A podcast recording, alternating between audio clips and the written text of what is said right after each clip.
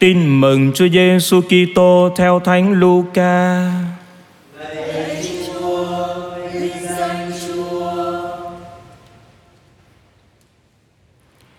Khi ấy, Chúa chọn thêm 72 người nữa và sai các ông cứ từng hai người đi trước người đến các thành và các nơi mà chính người sẽ tới.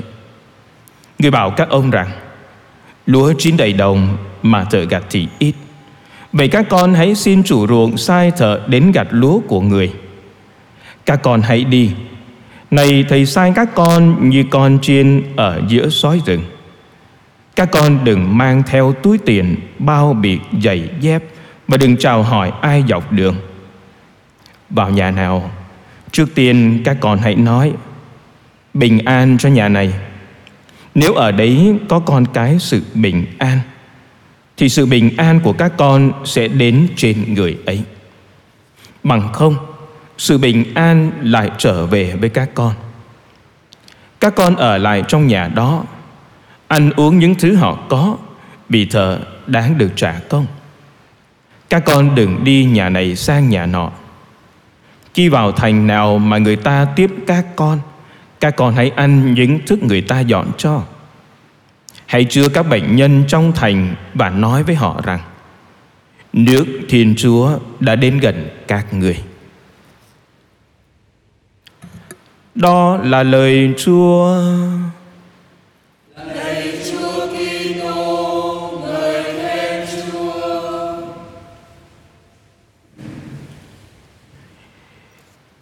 Kính thưa quý ông bà và anh chị em, hôm nay ngày Khánh Nhật Chuyển Giáo,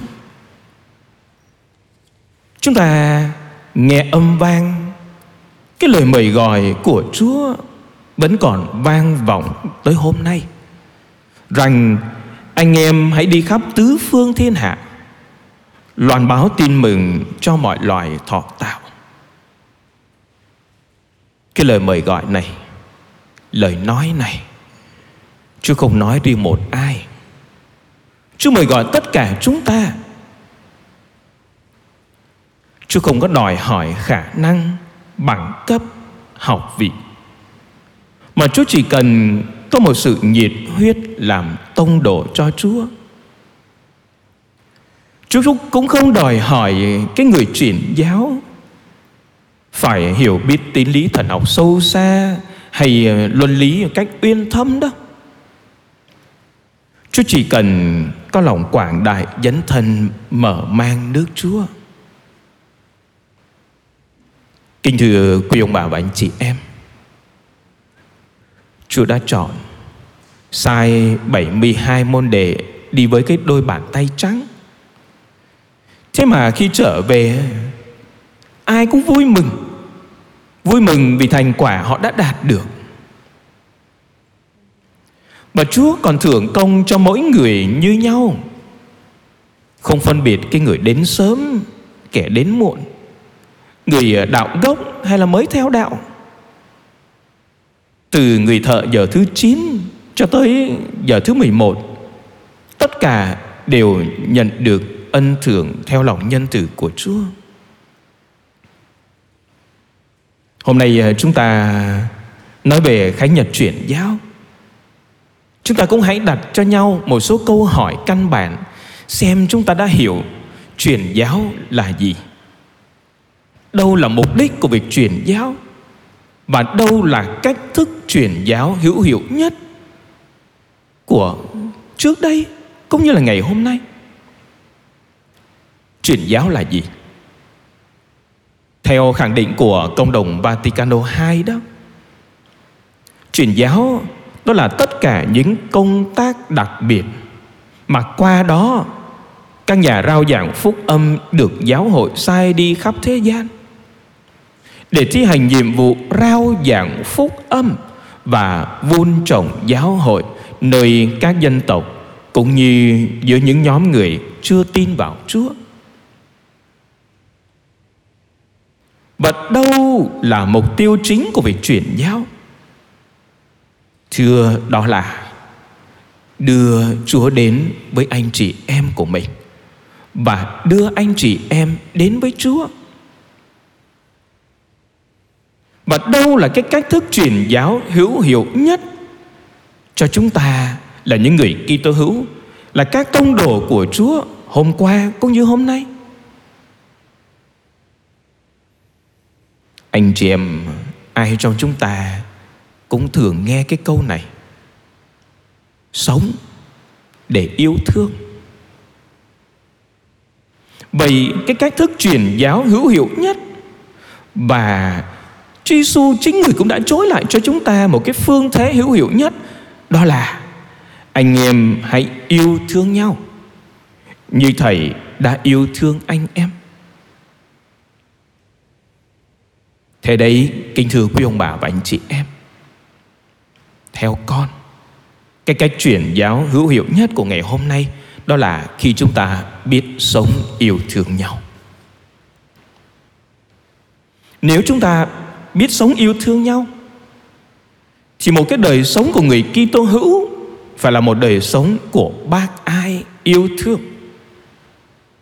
Và cái bác ái nó không phải là những gì chúng ta bố thí hay là thực thi những cái việc từ thiện, không phải.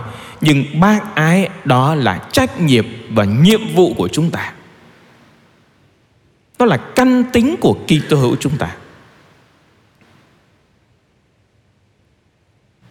Còn nhớ, có những lần trong cái thời gian mà cả Sài Gòn chúng ta chìm trong cơn đại dịch, quý ông bà và anh chị em có thấy, có nhận được những cái sự chia sẻ của những anh chị em ở các nơi khác không?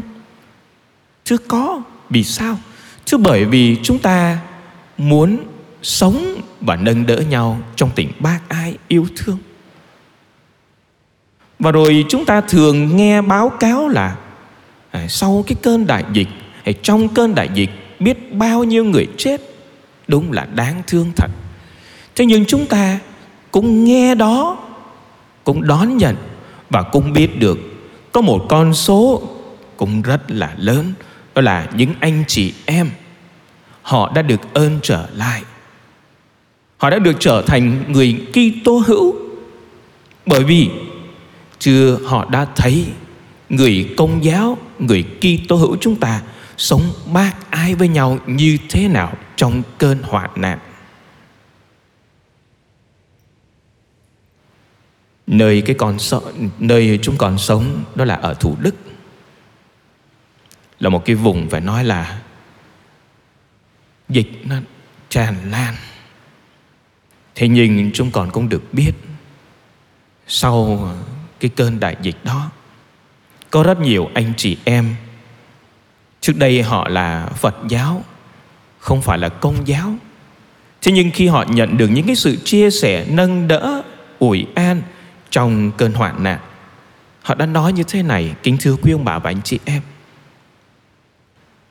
tôi không thấy người nào mà hy sinh bằng mấy ông cha, mấy ông thầy, mấy người Công giáo. Họ bất chấp dịch, họ đưa cho chúng tôi từng cọng rau, từng chai nước. Chúng tôi thấy trân trọng quá. Sau này chúng tôi nếu còn sống, sau cái cơn đại dịch, chúng tôi sẽ xin vào nhà thờ hết. Mà quả thực có. Đấy, kính thưa quý ông bà và anh chị em, cái việc truyền giáo của chúng ta nó không gì là cao siêu bằng việc chúng ta hãy biết sống bác ái yêu thương. Chính khi chúng ta thực thi bác ái yêu thương, đó là cách sống truyền giáo thiết thực nhất. Có một câu chuyện kể về một người mẹ đau khổ, chỉ có một đứa con trai duy nhất thôi.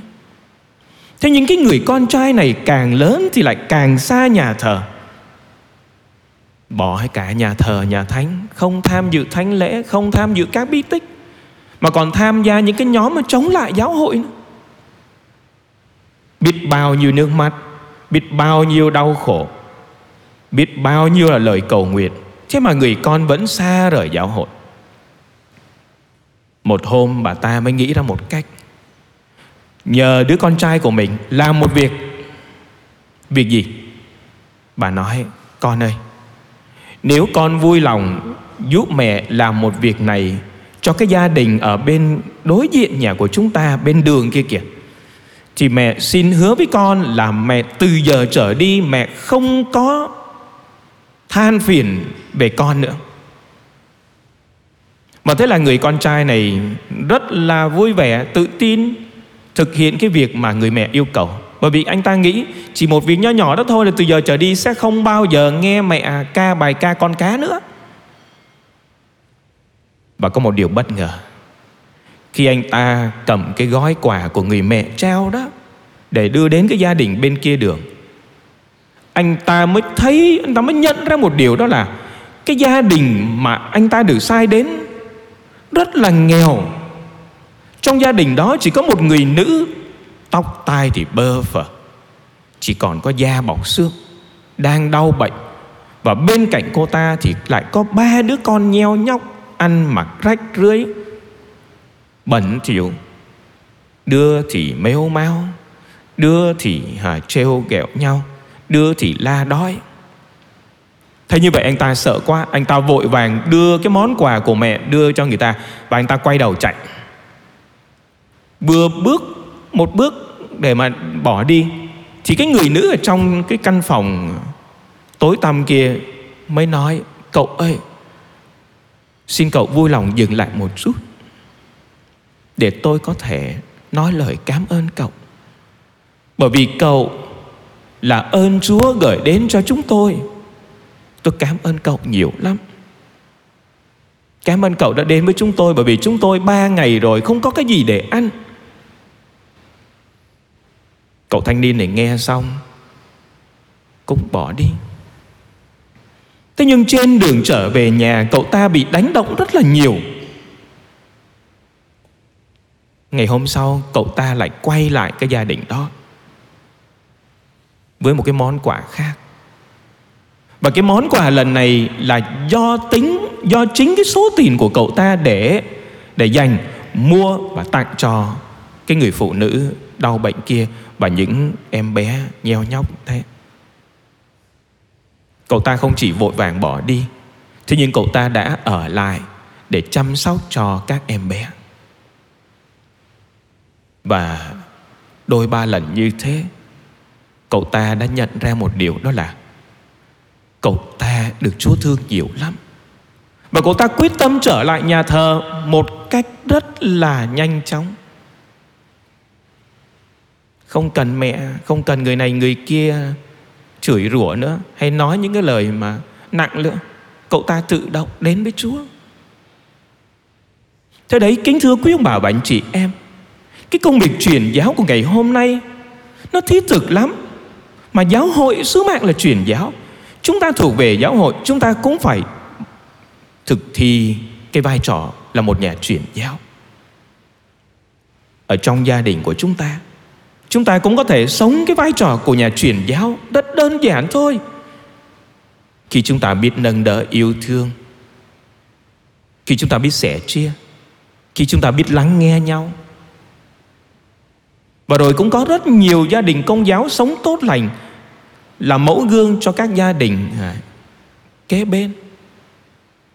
Các gia đình công giáo không bao giờ to tiếng với nhau, cũng là một cách sống đời truyền giáo để các gia đình kế bên, khi có những khó khăn trong đời sống hôn nhân gia đình, người ta cũng không bao giờ to tiếng với nhau.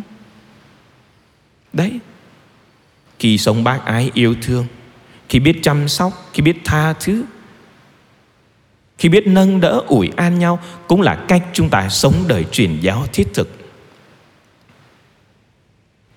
Vậy truyền giáo không phải là đi lễ, không phải là chỉ đọc kinh cầu nguyện. Nếu như thế thì là chúng ta chỉ làm xong bổn phận mà thôi. Và truyền giáo cũng không phải là cái việc chúng ta giữ đạo, hay là chúng ta tuân giữ luật này luật kia, giới răn của Chúa một cách kỹ càng, thế là xong. Không phải. Nếu như thế chỉ là giữ đạo, chứ chưa có truyền đạo. Và truyền giáo cũng không phải là chúng ta phải nói thật hay, thuyết trình thật hùng hồn để có thể đem nhiều người đến với Chúa. Đó chỉ là tiếp thị thôi, chứ chưa phải mang đạo vào đời như muối như men được. Cái cách thức mà Chúa muốn chúng ta đó là chúng ta hãy sống và thực thi bác ái với nhau. Vậy hôm nay nhân ngày chuyển giáo, chúng ta cũng hãy rà xét lại cái lòng mến của chúng ta đã trở nên dấu chỉ của một người Kitô hữu hay chưa. Và ngày xưa đó, cái cộng đoàn tín hữu tiên khởi họ đã sống như thế nào? Chứ họ đã sống thật là hiệp nhất với nhau. Ngày ngày họ đến hội đường để nghe các tông đồ rao giảng. Họ chia sẻ đời sống hàng ngày với nhau để không ai phải thiếu thốn cái gì cả. Rồi họ được toàn dân thương mến và ngày càng có thêm nhiều người gia nhập giáo hội. Vậy ước chi, kính thưa quý ông bà và anh chị em, mỗi người chúng ta, cộng đoàn giáo xứ chúng ta, các nhóm, các hội đoàn, các cộng đoàn dòng tu cũng được những người xung quanh nhìn bằng cái ánh mắt trìu mến, nhìn bằng cái ánh mắt đầy thiện cảm và tôn trọng, để rồi ngày càng có những người muốn sống đời Kitô hữu như chúng ta. Amen.